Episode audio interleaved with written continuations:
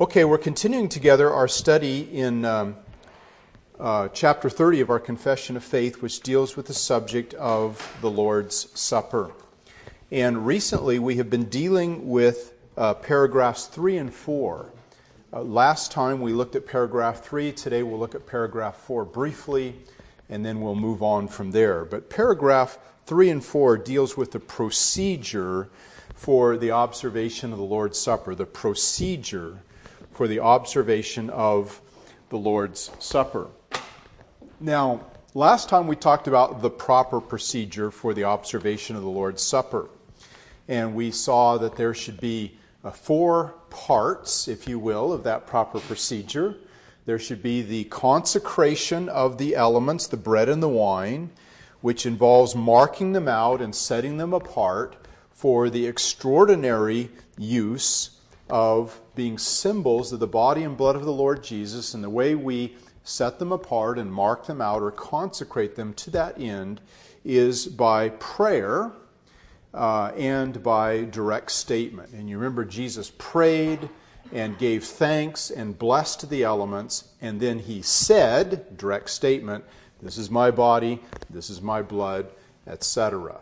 Okay, so he prayed and he made direct statements um, in which he um, set these things or consecrated them, uh, set them apart for their unique uh, significance, symbolic significance that they had.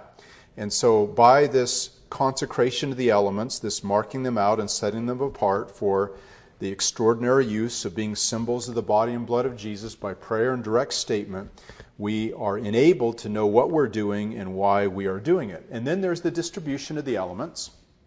And um, this involves the breaking and the distribution of the bread and uh, the distribution of the cup. And um, then there's the consumption of the elements. And we saw that when Jesus instituted the Lord's Supper, all of them partook. There was not any of them who didn't. Uh, we saw that they all partook of both elements. It's not that um, Jesus had the bread and the wine and they just had the bread, uh, as is practiced in the Roman Catholic Church. They all partook of both elements corporately. This is not an individual thing that you go off and do by yourself. It was done in the context of the gathered church. And uh, they all partook of each element separately. They had the bread first, took that, and then they were given the wine, and they took that. And so they're not to be mixed together. Um, I think I mentioned in Greek Orthodox Church, they take the, the, the, the, wafer, the, the piece of bread, and they dip it in the wine, and then they serve it to the communicant. And uh, that's contrary to the, uh, to the pattern that was set forth there um, in, in the distinction of the elements and in the distinct and separate eating of the elements. And then the fourth thing that happened was they concluded with a hymn. That is, they engaged in an act of praise to God uh, in hymn singing. And so these things then are what guide our celebration and observation of the Lord's Supper. So we read in paragraph 3 of our confession the Lord Jesus has, in this ordinance, appointed his ministers to pray and bless the elements of bread and wine, and thereby to set them apart from a common to a holy use and to take and break the bread, to take the cup, and they communicating also themselves to give both the bread and the cup to the communicants. Um, and so, um, what they say in our confession is exactly the procedure that our Lord Jesus followed, and of course was also declared in other passages of Scripture as well. Now, having seen then last week the proper observation of the Lord's Supper in paragraph 3, we now see the perverted observation of the Lord's Supper in paragraph 4. And I mentioned right at the end of our session last time that this is once again a polemic against uh, Roman Catholicism, which represented in that day the primary perversion of the Lord's Supper and still does to this day. Nothing's changed, folks. Nothing has changed. All the polemical statements that are made in our confession against the perversion of the Roman Catholic Mass still stand. They still do it the way they ever did, and um, all of these things are still uh, valid objections. So, um, Paragraph 4 then refers to the Roman Catholic perversions that are practiced in their communion service known as the Mass. So, paragraph 4 says the denial of the cup to the people, worshiping the elements, the lifting them up or carrying them about for adoration, and reserving them for any pretended religious use are all contrary to the nature of this ordinance and to the institution of Christ. Now, having been a Roman Catholic myself and having seen hundreds of masses and participated in hundreds of them, um, this is exactly what they do. I mean, what's described in paragraph four is exactly what happens. Now, I do have to confess, I've been in a Roman Catholic Church for uh, about uh, 20 years now. And so, uh, but I don't think, I haven't heard that anything's changed from the way it always used to be. So there's two things here that are addressed in paragraph four, and we're not going to spend a lot of time on them, but we do need to identify them. The first is the denial of the cup to the people. In Roman Catholic uh, Mass, the people are given the wafer, or the host, they call it, the piece of bread, uh, but they're not given the cup. There's no drinking of, of the wine at all on the part of the people.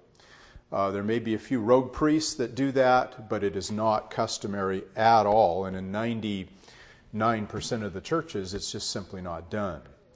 Um, and so let's look at some passages uh, that would indicate that this is inappropriate to withhold one of the elements from uh, the people of God. Let's look first of all at Matthew 26, 27, and we'll see the initial um, inauguration of the practice. And uh, we looked at this passage many times. We'll look at it many times again because there's lots of facets of truth. Matthew 26 and verse 27, um, it says, And he, that is Jesus, took the cup and gave thanks and gave it to them, saying, all of you drink of it. Or in the King James it says, Drink ye all of it. And he's not talking about drinking it to the dregs. He's saying, All of you drink of it, is the idea. Okay? So he specifically said, Not some of you, not one or two of you, all of you drink of it. Drink ye all of it. And so they were all to drink of it. All right. Then in 1 Corinthians chapter 10, um, 1 Corinthians chapter 10, we see once again that Paul's expectation when he wrote to the church at Corinth is that they would all be not only eating the bread, but also drinking the wine. 1 Corinthians 10 and verse 16. 1 Corinthians 10:16 The cup of blessing which we bless is it not the communion of the blood of Christ? And the bread which we break is it not the communion of the body of Christ? So once again two elements uh, were being used in the communion service, the bread and the wine. Now, notice he talks about the bread, verse 17 For we being many are one bread and one body, for we are all partakers of that one bread. So there's the consumption of the bread on the part of the people. Well, where's the wine?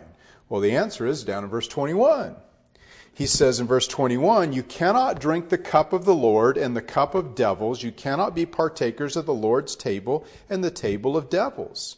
So clearly, if they're drinking the cup of the Lord, the laity, that is, the congregation at Corinth, were all partaking of the cup as well. Now, if you go to chapter 11 and verse 27 and 28 and 29,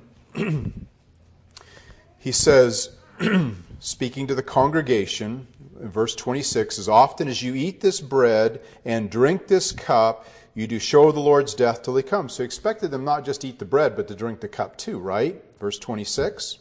Verse 27, whosoever therefore, uh, or he says, wherefore whosoever shall eat this bread and drink this cup of the Lord unworthily shall be guilty of the body and blood of the Lord. So obviously they're all eating the cup and, uh, pardon me, eating the bread and drinking the cup. Verse 28, let a man examine himself, so let him eat of that bread and drink of that cup. Verse 29, for he eateth and drinketh unworthily, eateth and drinketh damnation to himself. So clearly, everybody's eating and everybody's drinking, and there is absolutely no basis whatever to forbid the cup to the laity. Um, and yet they do it. Uh, and uh, the. Um, the justification for it is well, if you eat the body, you're getting the blood anyway because the blood is in the body, so what do you need with the cup? But what it is, it's an effort to create a, um, a, uh, uh, a distinction between the clergy and the laity. We clergy are more holy than you laity, and so we can partake of the blood. You can't, right? Because we're um, elevated above you, and we are more important than you, and therefore um, it will cause you to see us as being above you. And I, and, and that's really what it's about. Okay, that's the the thinking um, among uh, Roman Catholic priests and, and the church as well. So there is this denial of the cup to the people. They do it to this day, and it, it's dead wrong. Okay. The second thing that's mentioned in our confession. Any questions about that? Okay. If you ever have a question while I'm talking, just pop your hand up. You don't have to wait till I ask for questions, okay? Um, we'll receive them at any time. Okay, the second thing that they talk about here is the worshiping of the elements. And then they list several ways in which they're worshiped. They're lifted up, they're carried about for adoration, and they're reserved for pretended religious use. Now, what is behind this worshiping of the elements? is the doctrine of transubstantiation, which we're going to get into shortly. Uh, in fact, it's mentioned in paragraphs 5 and 6, which is where the whole doctrine of transubstantiation is dealt with.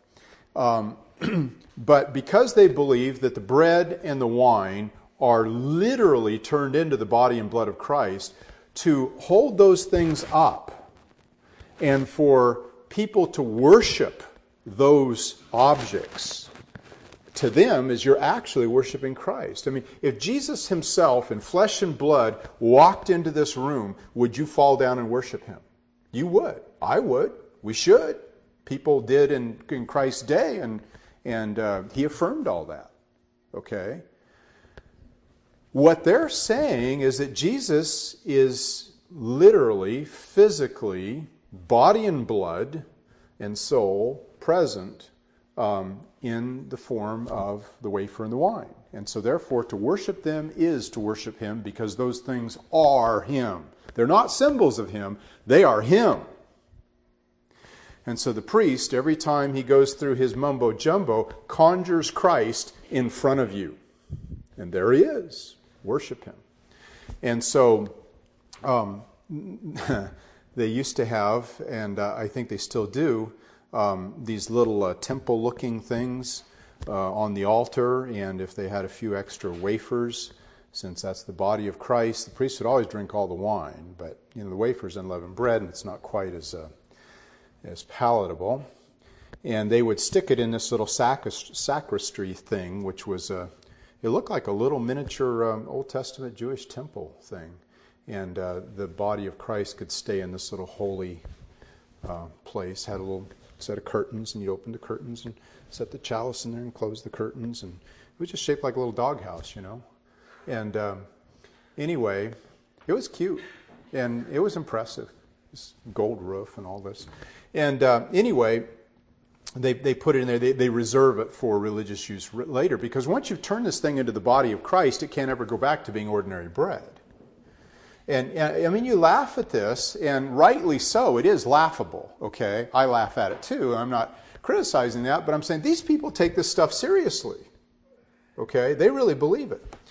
And so um, uh, let's look at two passages uh, that rebut this in principle, not in specific. But the first is in Exodus chapter 20, the book of Exodus chapter 20.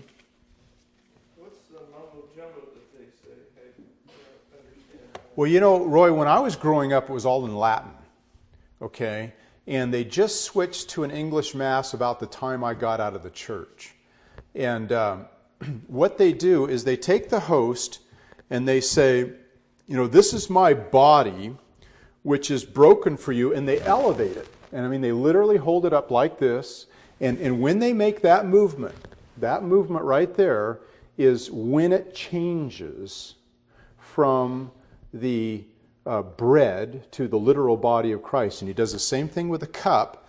Um, he says something to the effect that this is the blood of Christ, and then he holds it up. And it's, it's in that act of elevation. When it goes up, it's wine, and when it comes down, it's the blood of Christ. In the same way with the host, when it goes up, it's bread, and when it comes down, it's the body of Christ. And once that act is done, um, in which, um, and, and I can't repeat the exact words he uses, but he says something about behold the body of Christ, behold the blood, something like that. Um, it seems like this whole thing would parallel witchcraft where we're drumming up the old spirits or something. Yeah, yeah, it's, it's almost like you say these, these, this incantation or this spell or these magic words, and suddenly this thing becomes something else. So, yeah, it's, it's very similar to, to that. And um, when we go through paragraphs five and six, um, I think you'll be kind of blown away um, to see the ludicrousness of that whole doctrine and the actual um, indefensibility. I mean, the, the total indefensibility of, of the doctrine. I mean, it, it, becomes really ludicrous. I have 10 reasons why transubstantiation can't be true. And uh, we'll go through them. Obviously, we're not going to get through them today. Um, Exodus 20, we have the Ten Commandments, right? And in the second commandment, in verses 4 and 5, it says, Thou shalt not make unto thee any graven image or any likeness of anything that is in heaven above, or that is in the earth beneath, or that is in the water under the earth. Thou shalt not bow down thyself to them, nor serve them, for I, the Lord thy God, am a jealous God, visiting the iniquity of the fathers on the children to the third and fourth generation of them that hate me, and showing mercy unto thousands of them that love me and keep my commandments. So that's the second commandment. And basically, I mean, there's a lot there, but at its most fundamental level, what God is saying is don't make any material object an object of worship, and by worshiping it, worship me. Right? So if it's in the, if it's in the heavens above, like stars or moon or sun, or if it's in the earth, um, any kind of animal or object, if it's under the earth, any fish or anything in the sea, um, any diamond you might mine out of the ground, whatever it is, I don't care what sphere it comes from, do not worship me through material objects. Okay? Um, at the very least, that's what he's saying. And so when they take a material object like bread and wine, and those objects themselves become objects of veneration, well, um, they're violating the second commandment. And you know, what's interesting is that when you look at the list of Roman Catholic commandments, the second one isn't there.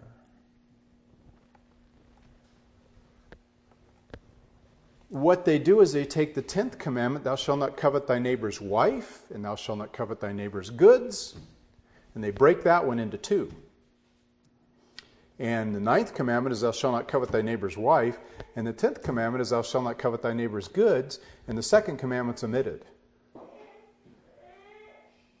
And so they have first commandment, I am the Lord thy God, which brought thee out of the land of Egypt, out of the house of bondage. Thou shalt have no other gods before me. Second commandment, Thou shalt not use the name of the Lord thy God in vain. Third commandment, remember the Sabbath day to keep it holy. Fourth commandment, honor thy father and thy mother. Fifth, don't murder. Sixth, don't commit adultery. Seventh, don't steal. Eighth, don't lie. Ninth, don't covet your neighbor's wife. Tenth, don't covet your neighbor's goods. That's the Roman Catholic Ten Commandments. And anytime you see their list, that's it, and the one against idolatry and the worship of physical objects is gone. Because what do they do? They have statues of Mary, they have uh, crucifixes of Jesus, they have statues of the saints all over the place, um, and of course, they have this physical object of. Uh, of the wafer and the wine. Okay, so the, uh, the, the, the, the, second commandment absolutely forbids the veneration of any physical object uh, as a means of worshiping God. All right? And then um, what they're really doing is, is, what is what Jesus speaks to in Matthew 15 9 when he says, You teach for commandments the doctrines of, of men. And um, you know, the big question there is why don't you wash your hands before you eat? And you're breaking the tradition of the elders. And he says, well, you guys break the law of God uh, about honoring your father and mother, and you don't financially support them in their old age. And you say all your money is dedicated to God, so you can't give any to mom and dad. And, um, he says in, in Matthew 15 9, In vain do they worship me, teaching for doctrines the commandments of men. And so the Roman Catholic Mass is an act of vain worship because what they're doing there is not according to the commandment of God, it's according to the commandment of men. And I don't care how sincere people are, I don't care how humble they are, if they worship God in a way in which He does not prescribe, their worship is vain worship and He does not accept it. I don't care how costly it is, I don't care how sincere it is, I don't care how humble it is. God alone dictates how he's to be worshiped, and that's called the regulative principle of worship. And the regulative principle of worship is God gets to regulate how he's worshiped. And the reason why we do stuff around here the way we do it is because that's how God says he wants it done, and we do our very best to look in the book and say, God, how have you said you wanted to be worshiped? How do you want us to do it? And then we do it your way. Because worship is for God. It isn't for you and it isn't for me. We're here to please Him. And it's not like, well, you know, some other kind of worship would please me. It isn't about you, it's about God. And so God wants to be worshiped this way. That's how we do it. And so when you teach for doctrines the commandments of men, and you do the commandments of men in an act of worship to God, God says that's vain worship. He doesn't accept it. It brings his judgment. And you remember the judgment that he brought on Nadab and Abihu when they brought a, a form of worship to God, the strange fire that God hadn't prescribed. He struck them dead. And uh, we see that occurring time and time again in the Old Testament. Um, and God even struck Ananias and Sapphira dead, as you recall, because they were engaging in hypocritical worship. So, anyway, um, that's paragraph four. Denial of the cup to the people, the worshiping of the elements, those things they practice and they're wrong. Okay, any questions about that? All right, well, next time we're going to get into um, transubstantiation, which is paragraphs 5 and 6. and we're going to talk about uh, in paragraph 5 uh, and 6 the nature of the elements of the Lord's Supper. What is this bread and this wine? What are they? Okay? Well, the Catholics say they're literally the body and blood of Christ. We say they're just symbols of the body and blood of Christ. So, paragraph 5 once again sets out the truth that the bread and the wine remain uh, both bread and wine in substance and nature, they're not changed at all. Paragraph 6 um, says that they. Um, uh, speaks to the Roman Catholic doctrine in which they're transubstantiated. And it, and it says, in essence, in paragraph 6, they're not transubstantiated into the body and blood of Christ because transubstantiation is repugnant to Scripture. We're going to look at a bunch of scriptural reasons why uh, it can't be true, and then it's also repugnant to reason. We're going to look at just a bunch of objective reasons why it can't be true. Now, uh, I want to just read to you what they say. This is the Roman Catholic Bible with the Roman Catholic Dictionary in the back. Um, and um, they talk about um, uh, the real presence of Christ in the wine and the bread. And here's what they say um, The real presence refers to the presence of Christ in the Blessed Sacrament. The Council of Trent, which, by the way, happened in about uh, 1540s, which was a response to the Reformation, which happened in 1517 when Martin Luther nailed his 95 Theses to the door of the Church of Wittenberg. It says, The Council of Trent, explaining the traditional beliefs of the church, teaches us that in the sacrament of the Eucharist, the body and blood of our Lord, the body and blood of our Lord, together with his divinity, are contained truly, really, and substantially, not merely in sign, figure, or virtue. Christ is present, moreover, whole and entire both under the appearance of bread and under the appearance of wine, and remain as long as those appearances remain. The Eucharist, therefore, is not merely a sign or symbol of Christ's presence, nor is Christ present therein merely by virtue of the effects which the sacrament produces, nor merely because apprehended by faith. Rather, by transubstantiation, Christ becomes really and physically present in the sacrament of the Eucharist. So that's what they say. His, his humanity, his deity, it's all there in the elements. Well, next time we're going to take that up and start to rebut that, and uh, you'll be amazed, I promise you. Okay, any questions or comments? All right, let's pray together. Father, thank you so much for the wonderful ordinance of the Lord's Supper. But, Father, like every single teaching of Scripture, this one too has been perverted. Father, I pray that we would not have some superstitious view of the bread and the wine as though they're some magical objects, but that they are what they are uh, symbols of the Lord Jesus Christ. And He is the object of wonder and awe and mystery, not the elements that represent Him. Father, we pray that uh, we would look beyond the elements to the one they represent and put our faith and trust in Him and affirm once again our love and loyalty to Him. And by eating the symbol, declare uh, by that act that we have received Christ um, and that we are believing in Him and that we are of His body. And Father, I pray that as we partake of the Lord's Supper in the days ahead, that it might be more and more precious to us, uh, blessed by you, and become an ever more powerful means of grace to strengthen us in our faith and walk with Jesus Christ. Thank you, Father, for his sacrifice that is symbolized in this ordinance. And Lord, we do pray that that sacrifice might become evermore the object of our meditation, our trust, and our confidence. May we proclaim it to the world around us so that they too might become saved. Thank you, Father, for um, the next hour to come. We pray your blessing on it as well. In Jesus' name, amen.